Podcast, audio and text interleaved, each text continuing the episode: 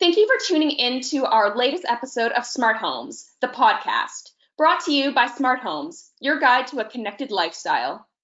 My name is Alana Ferry, and I am the Associate Editor for Smart Homes. The holiday season is right around the corner, and like so many others, I am preparing by shopping online and FaceTiming my loved ones. While the holidays are seen as the most wonderful time of the year, it is also when households are most susceptible to cyber attacks and hackers. Today, we are joined by Tony Anscombe, Chief Security Evangelist at ESET, an IT security software with Canadian offices in Toronto and Montreal, to discuss ways Canadians can keep attackers at bay over the holidays. Tony, thank you so much for joining us. How have you been doing? I'm doing great, Alana, and it's great to be here on Smart Homes Podcast. Thank you for inviting me. I'm happy to have you. And, you know, Tony, there is no one who loves the holidays more than I do. So I need to ask, what are you doing to prepare for the holiday season this year? Well, hopefully, actually, Alana, I'm trying to organise for my son to be here over the holiday season, which, given the current pandemic, is not so easy. Oh no, where's he coming from? He's currently at university in the UK. Yeah, I know. It'll be hard this year for sure with this pandemic. It's really kind of shaken up the holidays. Yes, it would definitely make the holiday present my wife would like. So mine seems like a simple request.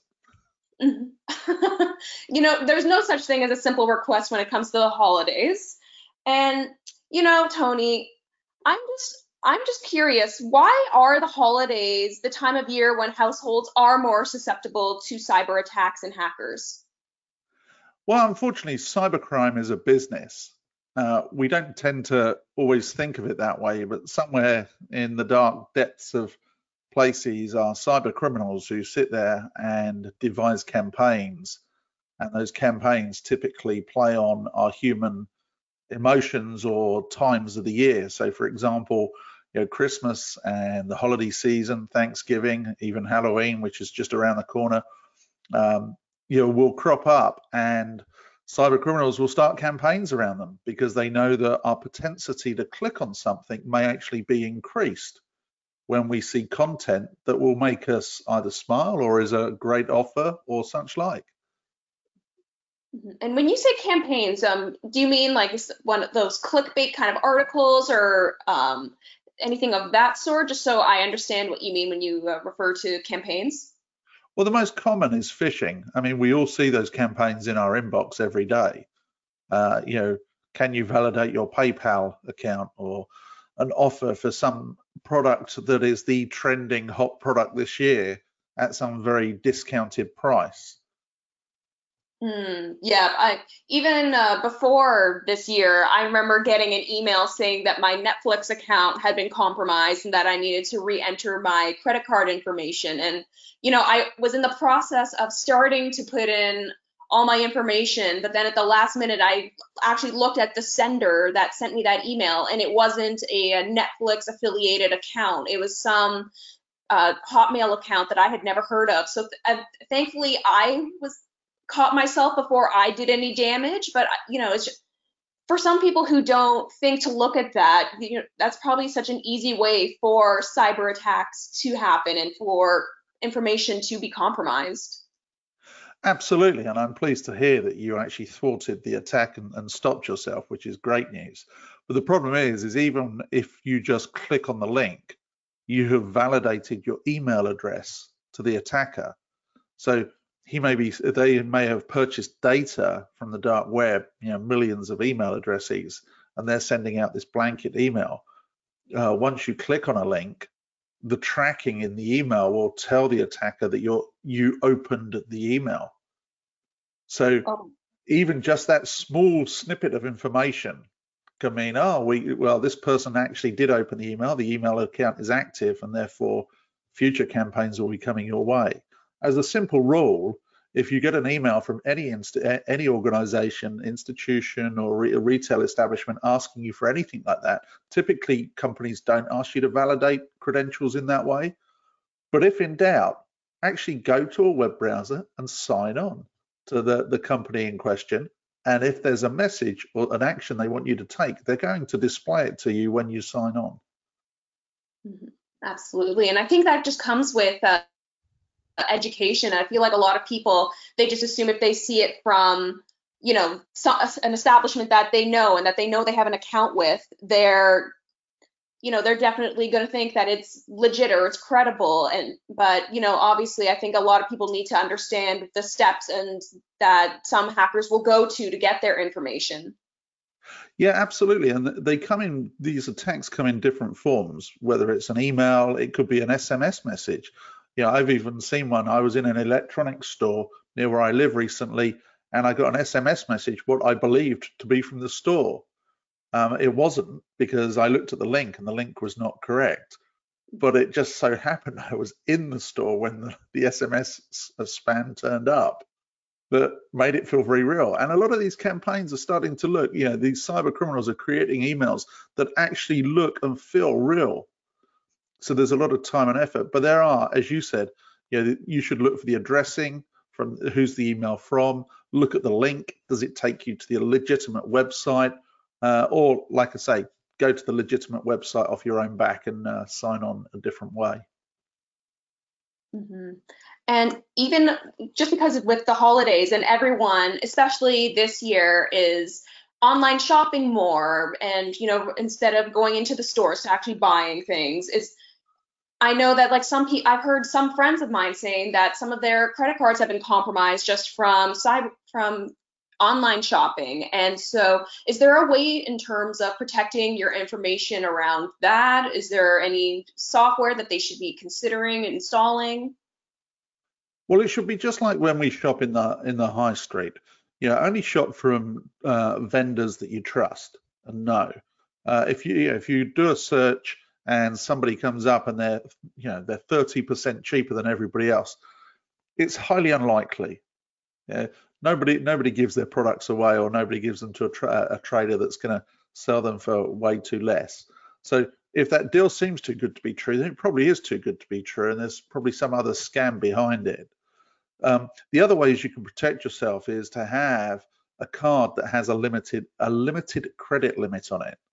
So have a card that you always use for online purchases, but make sure it's got a smaller limit than maybe your normal credit card that you'd use in a store, because that way you're limiting the risk. Now, credit card companies, of course, do typically refund. If you've been scammed online, they do typically step up and actually sort that out for you.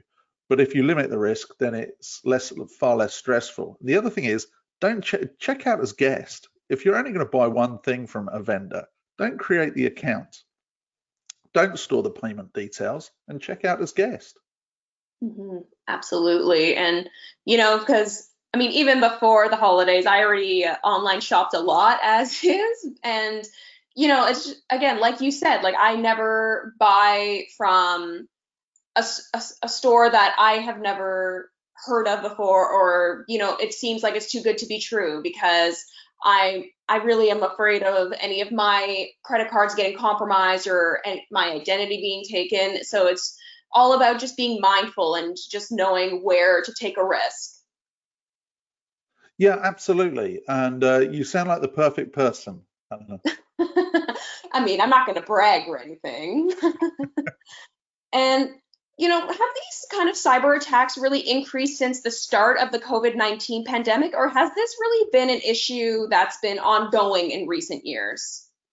Well, the issue is ongoing. And like I say, we have to think of this as cybercrime as a business. So you have these bad organizations and groups that are doing this for a living. And of course, where they see opportunity, then they increase their efforts. And at the start of this pandemic, we saw some cyber criminal organizations change what were servers and infrastructure being used for sextortion campaigns, and they quickly switched to COVID-based campaigns. So my point here is, these are very dynamic organizations and groups looking for the opportunity. Now, have they increased? Yes, unfortunately, because of that switch. And I recently spoke to a member of the Cybercrime Support Unit in the US, and they've actually been monitoring volumes of phishing traffic. And they say over the last 6 months, they've seen a 4x increase in the volume of phishing traffic. Oh my God, that's insane. Yeah, absolutely. And it means that we need to be more and more aware as individuals. So yeah, you need to have some of the core protection things in place. So have you got antivirus software on your machine? Is it up to date? Is it the latest version? Yeah, that's one obviously big protection piece. And obviously I'm from ESET and we have that software. But yeah, are you updating the operating system on your machines? Are you updating the other devices that you've got in your house? Yeah, this is the Smart Homes podcast. All those devices in smart homes all run some form of software, even if you don't realize it. Yeah, when was the last time you went around your smart home and updated all those devices to the latest versions of firmware to patch vulnerabilities? Absolutely. And, you know, you did touch on it there, and that actually leads into my next question, which was, you know, for homeowners who would like to be more mindful about cyber attacks and breaches this holiday season, what best practices can you suggest in terms of, you know, going about, you know, their technology more wisely, or what software or technology they should be investing in, and if ESET has any recommendations? Well, so smart, the devices we put into our homes is an important one. Before you purchase a device, so as the holidays come, you know, you may be thinking of getting that connected doorbell or whatever it might be. Make sure that you're actually Googling the device you're about to buy before you buy it. Make sure there are no known vulnerabilities on the device. And if they are, have they been fixed? You know, does the vendor update the device on a regular basis, and is there an expected end of life date on the software that's on the device? i.e., are they, when you buy it, are they saying they're going to support it for the next 5 years, so you've got longevity? But it's important to understand that every device we connect, yeah, potentially opens a little corner of the slither of the door for a cyber criminal. So making sure that every device we connect is secure is important. You know, whether it's a connected TV, which could have security software on it, through to a relatively unintelligent webcam that's part of a security system, they're still running software that potentially could have vulnerabilities. Mm-hmm. And, you know, you bring up a good point about, you know, purchasing before being mindful of things before buying technology. So for solutions that to purchase, what should customers be mindful of before buying in terms of pros and cons and compatibility? Well, there's obviously like I said, the vulnerability issue. You know, make sure it's got no known vulnerabilities. The other thing I'd check is, what is the device actually doing? And read the privacy policy of any device that you're going to connect in your home. Yeah, because it's in your home, or potentially it's connecting or collecting very personal data, or could be. Yeah.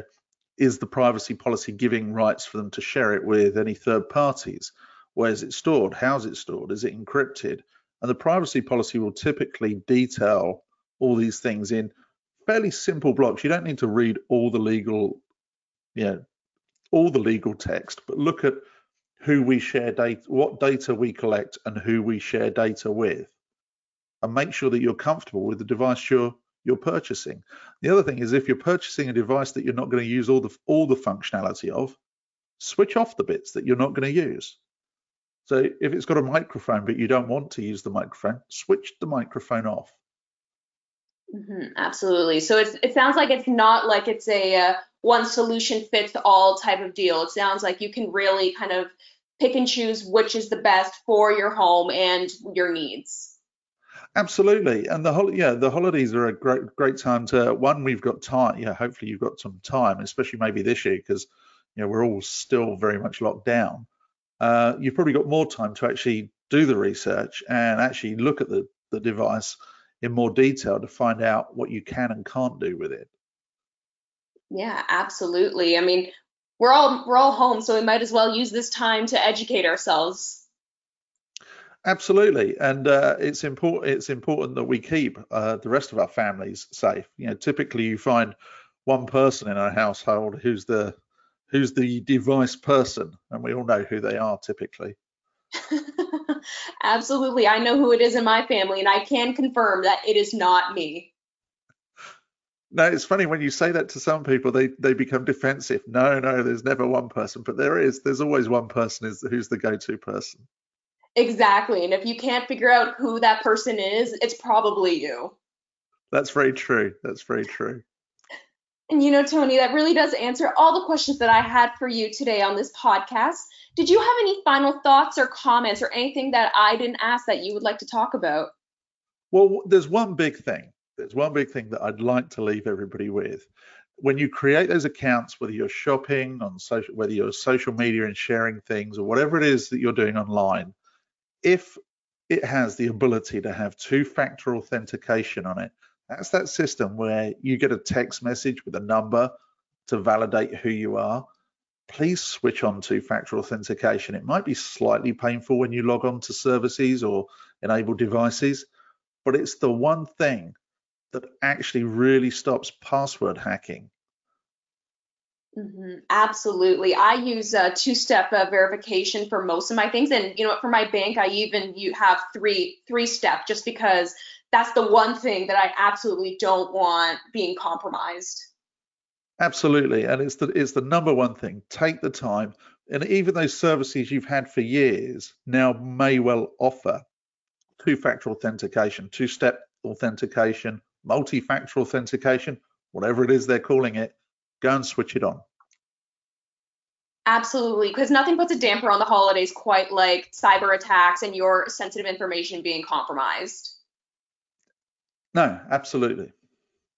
Tony, thank you so much for joining us today. I really enjoyed getting to know you and to learn from your expertise, and I hope that the upcoming holiday season for you is free of cyber attacks and full of a lot of celebrations and time with family. And likewise, have a great holiday season. Please stay tuned to future episodes of Smart Homes, the podcast. Please check out canadiansmarthomes.ca for the latest information about all things smart homes and technology. Thank you. And we're done. Well, that was very simple, wasn't it? Yeah, exactly. I know that we're all busy and have other duties to tend to throughout the day, so I try not to take up too much of anyone's time. That's awesome. And any time, Alana, if you're looking for somebody about security of specific devices or general security, feel free to reach out. I absolutely will. Thank you so much again for chatting with me today. And if I can be a resource for you at any point in the future, feel free to reach out. I'm embarrassingly easy to get in touch with these days. Well, that's a good question, actually. Maybe we should get you as a guest on our podcast. I would love that. Oh, now then I will add you to the list. I will be in touch on that one. That would be great. Yeah, absolutely, for sure. And thank you so much. And I hope you have a wonderful rest of the day. Enjoy that sunshine. All right. Thanks. Take care. Bye. Bye.